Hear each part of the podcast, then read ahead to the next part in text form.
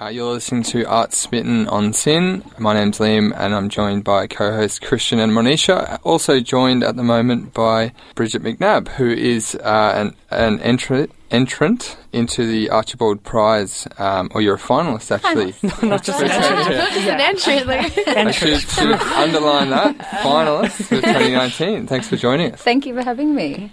No um, worries. So when did you sort of find out that you were a finalist? How does the prize work? Uh, you get an email pops up. It's pretty quick, so they finish judging. You usually, they get back to you within like a couple of days. So you know if you haven't heard back that you didn't get in. And so you have to keep it a secret as well for, I think, a couple of weeks, which is really hard. Yeah, I can uh, imagine. Yeah. Oh, right. So, so when were you, when were you able to tell people? Um, I think a couple of weeks after, when they have to send out all the rejection emails. Okay. No. Uh. So it's really hard when you have other friends that have entered and you're hmm. bursting. You're like, I haven't heard anything.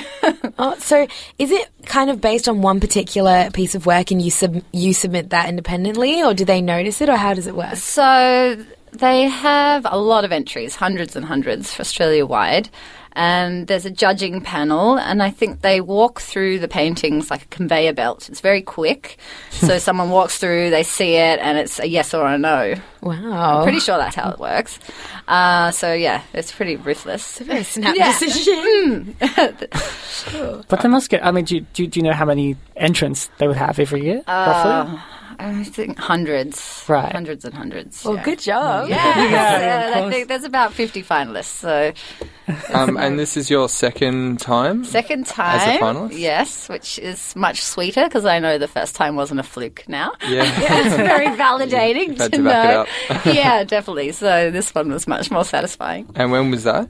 Uh, the first time? Yeah. I think it was twenty fourteen. Okay. Yeah. And, and was there any similarities in your experience, or did you learn anything from the first time around um, which you well, tried to change this time? No, the first time was really, I wasn't here. So I just moved to England and I'd been in London a day and I got the email saying I was in and I was so spewing that I couldn't go yeah. because you get to go to artist lunches and have all these opportunities for media and whatnot, and I missed out on all of that the first time. So oh. it's completely different. I got to go this time. Okay, how was that? It was really overwhelming. It's a huge deal. There's the artist lunch was actually really nice. That happens the day before. So you get to see the show, meet all the other artists and really take it all in. And then the following night is the actual opening, which is absolutely bonkers. There is like music playing, there's drinks, there's hundreds of people. It's just nuts. So I was quite glad that I got to go to the artist lunch and just chill and take it in. Yeah, that sounds yeah. so good. um, so can you tell us a little bit about your work that is um, on display at the Tarawara Museum? Yeah, so I painted a fashion designer called Carla Spatik. I had followed her for a fair few years on Instagram. I hadn't bought any of her clothes because they're quite expensive and I'm broke, but I uh, had admired from afar, and she was actually having a warehouse sale in Melbourne, and I wanted I was having a solo show. This was last year. I was having a solo show, so, so I was going to treat myself to an on-sale dress of hers for mm. my opening. So I'd messaged her on Instagram to see what was there, and she got back to me straight away and said, oh, you know, you can, I love your work. I'll give you something from the new collection for wholesale. I was like, yay! So I was super stoked, and then we started chatting through Instagram, and that's when I thought, oh, hang on a minute, this would be a great person to ask to paint. Mm. And she had a really interesting backstory when I got to know her. She's a refugee, Croatian refugee. So she came over here with her mum when she was ten, and they didn't have much money growing up, and she sort of put herself through fashion school and is a one-man band and wow. works really hard to get to where she is today. So it was really inspiring learning all of that about her. And so, yeah, we met. I already had a pretty clear idea of the pose that I wanted to put her in. Um, so went to her studio and put her in the pose, did some drawings, and then took some photos and worked back at my studio because uh, I don't really like painting not in my space. Yeah. Oh, yeah. Right. Yeah. Is it, does anyone really paint a portrait like in the moment? Or yeah. is it Okay. They do. Yeah. I think uh, the Archibald specifies that you have to do it from life. Mm-hmm. That is, I don't really know many people that sit there and do it directly from life, but from life can be meeting and doing some sketches. You mm. just have to be in their presence. Uh, you can't just get a photo emailed from them, for mm. instance, and mm. paint it. So how you go about it is completely up to you, but you have to meet the person. Yeah. Mm. Yeah. Um, I was just wondering, in general with your work, how do you go about choosing people that you'd be interested in painting? Is it a look or um, a well, story? Well, the, the funny thing is I don't paint people I know. So oh, okay. I paint people usually from film stills or T V or all sorts of places, but not. I never know them. And I actually... Uh, it's a really different experience painting someone you know because you're so worried about what well, they're going to like think. And I really don't enjoy it that much, to be honest. So the Archibald, I do enter portrait prizes because it's such a good way to get yourself out there, but it's not uh, part of my practice in general. And what did she think? Well, she says she likes it, but she has to say that, doesn't she? So, I don't know. I hate showing them. It's so daunting when I have to send through the image when it's finished. I just feel so sick. I just, oh, no. It's so scary. It's stressful. And people, it's weird having your portrait painted. Like, mm. if you see, it never is going to look like you one hundred percent because it's not a photograph. And I think um, people definitely expect you to make them beautiful. And I don't know, I like exaggerating features like noses and eyes, and so yeah, it's a fine line of how much you can push it um, because you don't want to the, offend them. That's part of the contract. It is of being a yeah, portraitee. I think so, but at the same time, I'm still worried that they might turn around and say, "I hate it. You're not oh, showing no. anybody." uh, So you've um, just reading here that you've talked about wanting to show basically her sensitivity, but also her resilience. Yes. Um, how hard was that to do? Like to get that um, balance? Very. So I think the palette was important, the color palette. I didn't mm. want it to be too fluffy and soft. Mm. So a lot of her designs are actually very pastel palette, uh, whites, neutrals. At first I thought, oh, I'll do something that sort of reflects her palette. But then when I was doing the painting, I was like, oh, this looks so sickly sweet. And that's not what I'm going for. So, but I still wanted it to look gentle because she is quite gentle and emotional. So I think I put in those darker colours like the browns and the earthy background to sort of ground her, but then had that pink, and the pose, I think, was quite sensitive and gentle. So it's just finding the balance, I think, hmm. and having the quite hard edge straight lines in the background helped with that as well. Mm, sure.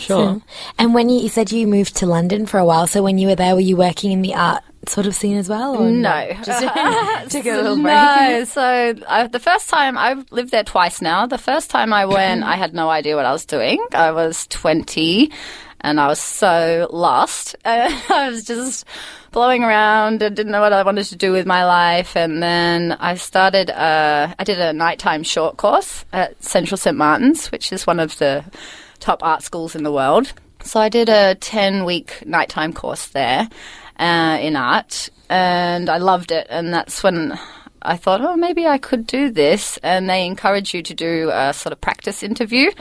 It is an actual interview to get in, but they hardly anyone ever gets in through that. But they said, yeah, do it just for practice. So I did it, and then I nearly died when I got an acceptance letter oh, off the back of the ten-week course saying, we want you. But then I couldn't afford to go because it's like a bazillion dollars as an international student. So yeah. that's why I flew home and applied to the National Art School and got in. So that's yeah. how that happened. It was If I hadn't gone to London, it might not have happened. So, where's the National Art School? It's in Sydney. Awesome. Yeah. And so you've, you're originally from Queensland, is that correct? Yeah. yeah. So I was born in Noosa. Uh, my parents separated and then I moved down to Bellingen with my mum, which is in New South Wales. So I spent half my time in Bellingen and the other half of my time in Noosa. And oh, so you're not in Melbourne at the moment? Yeah. And yeah. now I live in yeah. Melbourne. So uh, how does that kind of... the setting of where you live and, and that kind of thing influence your creativity um, and your art? Well, I think it was weird. I never really considered art that someone could be an artist for a profession. So where I grew up, there was no art galleries. I didn't know any artists. I wasn't exposed to art. I think the first time I went to an art gallery, I was about seventeen. um, so it was just not even a th- thought in my mind that that's something I could do. So I think in some ways it was a little bit of a hindrance for me, because also art at my public school was considered a bludge subject, so you just did it to muck around mm. and, you know, it wasn't taken serious. So I'd never had anyone show me or talk to me about art, so I, it was hard in that sense. I think maybe if I grew up in a city and was exposed to it more, I would have found it earlier on. But you found it in London. I found it in the end. Yeah. So, but I got there. But I think, yeah, it can be tricky for country kids that grow up and they don't have that sort of infrastructure, um, galleries around. For sure. And is there anything else you're working on at the moment, or like, do you know what your next thing is? Yeah, so I've got a group show coming up in Sydney at the end of the year, which is um, sort of based on a futuristic uh, dystopian concept, which is exciting. And then I've got a solo show next year in Sydney as well. So awesome. I'm That's looking at, um, yeah, looking at... Um, reality T V, actually, at the moment. I'm obsessed with reality T V. Oh, I, would I go know, see that. It's really bad, but it's so interesting. So at the moment, yeah, I'm just sort of figuring out what I'm going to do with that. Awesome. Oh. Are you into reality T V, Manisha? Just a little bit. Yeah. We've talked about, like, The Bachelor and Love oh, Island really? a lot on the show. It, yeah, so. Don't get me started. I know. So I'm actually thinking about, I'm looking at Love Island. Oh, it'd be great uh, to pay. Yeah, so it's not going to be, I know you think, oh, God, naff, but I'm going to do it in a way that's not naff, hmm. and you won't instantly recognise that it's Love Island, but I think it's really weird and interesting part of life. You have to have that T V flamingo that they have. Oh, God. Yeah. Love putting the flamingo in. But it will be, yeah, that's the idea, so stay tuned if you are a reality T V fan. Yeah, stay tuned for that. Um, thank you so much for chatting to us today. Is there anywhere people can go online to sort of see um, your work that's currently being exhibited? Yeah, so you can go on to the Tarawara website, I think, and also the Art Gallery of New South Wales has all the works up on there. And if you're there, go see oh, it. Go see it. It's a beautiful space. It's a really nice day out. I highly recommend.